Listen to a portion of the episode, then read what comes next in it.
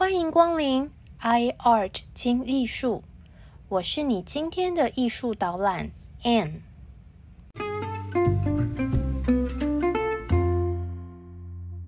大家好，我係 Anne。大家好，我是 Anne。欢迎来到 iArt 精艺术。上一集我们说到，学院派把持画坛几十年，终于一个新画派的出现。撼动了保守老旧的法国画坛。我知道，如果你一直在收听这个 podcast 的话，可能会猜说这个新画派是印象派，因为 iArt 新艺术一开始就介绍印象派这群叛逆画家是如何冲撞学院派和官方沙龙展。有兴趣的新听众，欢迎回头收听我们的印象派系列哦。不过，早在印象派真正兴起的四五十年前，浪漫主义画派就已经风风火火燃烧起一股激情画风，冲击当时的保守画坛。但是，我们今天这一集很不一样。今天我们先不介绍画家，而是来介绍这股浪漫主义的风潮和时代背景。一听到“浪漫”这两个字，不知道大家会不会就感觉很脱雅啦？心里想说：“哎呦，我超级讨厌所有浪漫的东西，什么呃，穿名牌啊，吃米其林啊，喝红酒，送玫瑰花大钻戒，这些都太恶心了。”嗯，先说明一下哦，以上批评不代表我个人的意见哦。但是在我们批评浪漫很假掰、没有灵魂之前，先让我们暂停一下，想想我们心中的浪漫到底是什么。今天“浪漫”这两个字可能被世俗化的太厉害了，所以呢，我们容易联想到比较表面的，例如嗯，恋爱气氛啊，物质享受啊。但是在浪漫主义。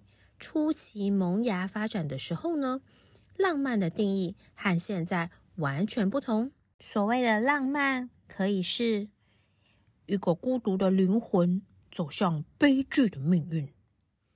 天哪，这算浪漫吗？根本是恐怖吧！十八世纪末的欧洲人觉得这才是浪漫的极致啊！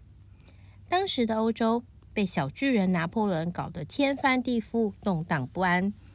人们看不到永恒的价值，对于过去启蒙时代的绝对性产生反思。传统宗教、社会价值的框架被内心的声音和情感所取代。这时，欧洲开始兴起一股浪漫主义的狂潮。浪漫主义强调直觉和想象力，喜欢中世纪历史、神话、自然、旅行之类的题材。注重个人价值，追求不被约束的生命力，重新呼唤已经被驯服的自我，不必在乎客观事实，追求理想，鼓励大家冒险出走，到宇宙的尽头去流浪，寻找生命里的原始力量，接受生命中的狂放不羁。浪漫主义对于绘画。音乐和文学的影响力最大，在艺术上强调以强烈的个人情感作为美学经验的来源，重新开始注重不安、惊恐、敬畏等等的情绪反应。大家听了上述的介绍，会不会吓一大跳？原来浪漫和鲜花、蜡烛、美食、钻石都没有关系耶！浪漫主义听起来根本很辛苦，比较像是去跑马拉松或是登百越那种极限运动，身体锻炼，身心都在极端的训练中磨到灵魂出窍。然后呢，在一步步接近目标的时候，为自己的努力感动到放声大哭。所以，浪漫主义。很喜欢描绘人在面对大自然的壮丽崇高时，那种感受到自我渺小的反差，但在渺小中又有一种气壮山河的壮阔，好像一个人就可以和宇宙天地对话。不过，浪漫主义可不只是上山下海、体育劳动而已哦。浪漫主义讲究的是一种为了个人价值赴汤蹈火、在所不惜的理想性。我们可以慢慢发现，浪漫主义的绘画主题都超级悲惨，不是天灾人祸，就是尸横遍野，战争、船难、革命、疾病。都是经常出现的主题。将欧洲的浪漫主义拉开序幕的国家，出乎意料的是，现在大家印象中很一板一眼，跟浪漫几乎称不上关系的德意志地区，就是今天的德国。最知名的早期浪漫主义文学作家，就是出生在法兰克福的歌德。他在一七七四年发表的小说。少年维特的烦恼是歌德本人的半自传小说。书中，维特爱上已经有婚约的夏绿蒂。最后，维特在明知彼此相爱却永远无法在一起的万般折磨中举枪自尽。当然，歌德本人还活得好好的，其实是他朋友的朋友自杀了。他只是挪用了别人的悲剧。而恋爱脑歌德就在他呼天抢地、痛苦心碎、要死不活之后的人生呢，只能用桃花朵朵开来形容。他的女人缘呐，真是好到不能再好了啦！本来生活环境就相当滋润的歌德，更因为这本书籍大卖，一夜成名，变成文青偶像，一生如鱼得水，著作等身。更写出世界名著《浮士德》。歌德还说，他自己从事法律工作不是出于对法律的兴趣，而是出于对旅行的热爱。我希望上帝使我成为园丁或是实验员，这样我该有多幸福啊！歌德这种很奇怪的职业选择，居然也被他做得有声有色。虽然。他没有当园丁或是导游，而是从政。不过呢，他的确常常到处壮游，还成为自然科学研究学家。歌德的人生，诶，说实在的，看不出来有什么大烦恼，诶。但他的小说男主角维特，在当时算是破坏社会安定、扰乱家庭秩序的叛逆分子，兼痴情小王。最后，他还自杀，更是背弃了伟大的基督信仰。所以，《少年维特的烦恼》引发了全欧洲成千上万年轻人的共鸣，大家争相模仿维特的穿衣风格、生活品味，甚至恋爱对象以及自我毁灭的结局。而在英国呢，拜伦、雪莱等人也被视为是浪漫主义的代表作家。浪漫的本质就是勇敢博爱，歹活赖活不如为理想奔走。因此，拜伦到希腊去参加反抗鄂图曼土耳其的希腊独立战争。拜伦出生于伦敦，他的父亲是没落贵族，在他三岁的时候就去世。拜伦跟他妈妈孤儿寡母，在苏格兰过着缩衣节食的清苦生活。拜伦先天跛脚，受到许多治疗和社会歧视的苦，而他的妈妈又个性喜怒无常，可以说拜伦小时候真的是一个很不快乐的孩子，相当孤僻忧郁。不过在他十岁的时候，突然继承远亲的男爵爵位，于是拜伦和妈妈搬到他们家的。英格兰世袭领地生活，他们家的领地是工业重镇。拜伦身为男爵大少爷，却对工人们的遭遇深表同情，立志武装抗争，为劳苦大众争取社会权益。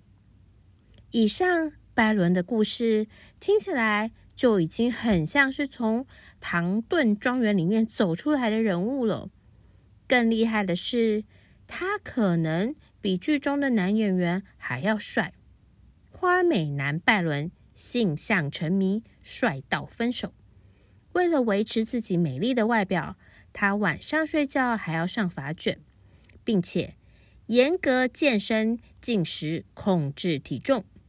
他还是一位拳击手、骑师以及游泳选手。拜伦剑桥大学毕业之后，因为世袭制度获得了议员资格。他先后到了欧洲。北非、土耳其各地游历，亲眼目睹了被压迫民族的悲惨处境。后来，他参加了希腊独立战争，结果过度劳累，身体健康恶化。行军途中又遇到暴风雨，风吹雨打之下，从此一病不起，最后病逝希腊。拜伦的遗嘱上说：“我的财产。”我的精力都献给了希腊的独立战争，现在连生命也献上吧。如果那个时代就有网络酸民，一定会攻击他说：“你发神经哦！好好的英国贵族不当，去跟那个什么一点都不相关的希腊送死，打什么战争啦？”帅就帅在浪漫主义的疯子听到这种酸言酸语。一定没在管的，直接忽视，已读不回。因为在拜伦眼里，我们酸民平凡人这种无意义的生活才是最悲惨的，简直跟行尸走肉没有两样啊！比起死亡，更重要的是人要如何活着。西方青年激情浪漫，东方的作家。也有浪漫主义典范哦。早在浪漫主义这个名词出现之前，唐朝诗人李白的人设就非常浪漫呐。他说：“天生我材必有用，千金散尽还复来。古来圣贤皆寂寞，惟有饮者留其名。”天下还有比这些诗句更浪漫的信念吗？那大家还记不记得，呃，人间四月天的徐志摩？徐志摩也可以算是将本人活成浪漫主义人物了。虽然说徐志摩的离婚故事，嗯，可以算是中国渣男一个代表。不过呢，他的诗作唯美感人，生命历程也相当忠于内心，不顾一切，终身追求自由。美和爱，但他的爱情追寻曲曲折折。他这个人的 IQ 多少，我们是不太清楚啦，但 EQ 应该是相当低哦。他才三十四岁，青年才俊，就飞机失事身亡，人生最终变成一个浪漫诗人的典范。比起西方的浪漫主义文青，徐志摩可是一。一点也不输人呐！整本《少年维特的烦恼》情节都没有徐志摩的真实人生来的戏剧性。浪漫主义的风潮同样发生在音乐界，呈现出个人和自由特质的新风格。最早期也最有名的大前辈就是贝多芬。直到今天，我们听到贝多芬的音乐。都还是感动到热血沸腾，同时鸡皮疙瘩掉满地。贝多芬从最初他崇拜敬仰解放欧洲的英雄拿破仑，到他愤怒抗议那位血洗欧洲的皇帝拿破仑，贝多芬可以激情四射，奋力谱写交响曲，也可以狠狠的撕碎重写。最广为人知的。就是他身为一个音乐家，却逐渐失聪，在听不见的情况下，还可以用脑海里的音符谱写旋律、指挥乐团，嗯，连撒狗血的连续剧也编不出比贝多芬更悲怆的故事了。但贝多芬正是浪漫主义心中的伟人，他的形象鲜明，命运里充满热血理想。还有沉重的打击，最终超越极限的贝多芬留给我们福至心灵的多首乐曲，尤其是宣扬人人平等、世界大同、四海一家皆兄弟的第九号交响曲最后一个乐章《欢乐颂》。贝多芬之后，舒伯特、肖邦、李斯特，还有上一集介绍过的帕格尼尼，都是浪漫主义音乐的代表人物。那我们再回头来看看法国的画坛。到了十九世纪初期，新古典主义绘画体系虽然绘画技术实力坚强，但是意见狭隘，不够包容，而且一心向往过去的历史风华，和现实世界严重脱节，画面也显得非常呆板枯燥。当时。一些年轻画家环顾四周，发现身边有这么多值得记录下来的题材，但是那些学院派大教授却还沉醉在爱在西元前。于是，骚动不安的新一代浪漫主义画派年轻人们，就用奔放活泼的大块色彩、流动的笔触和煽动的主题。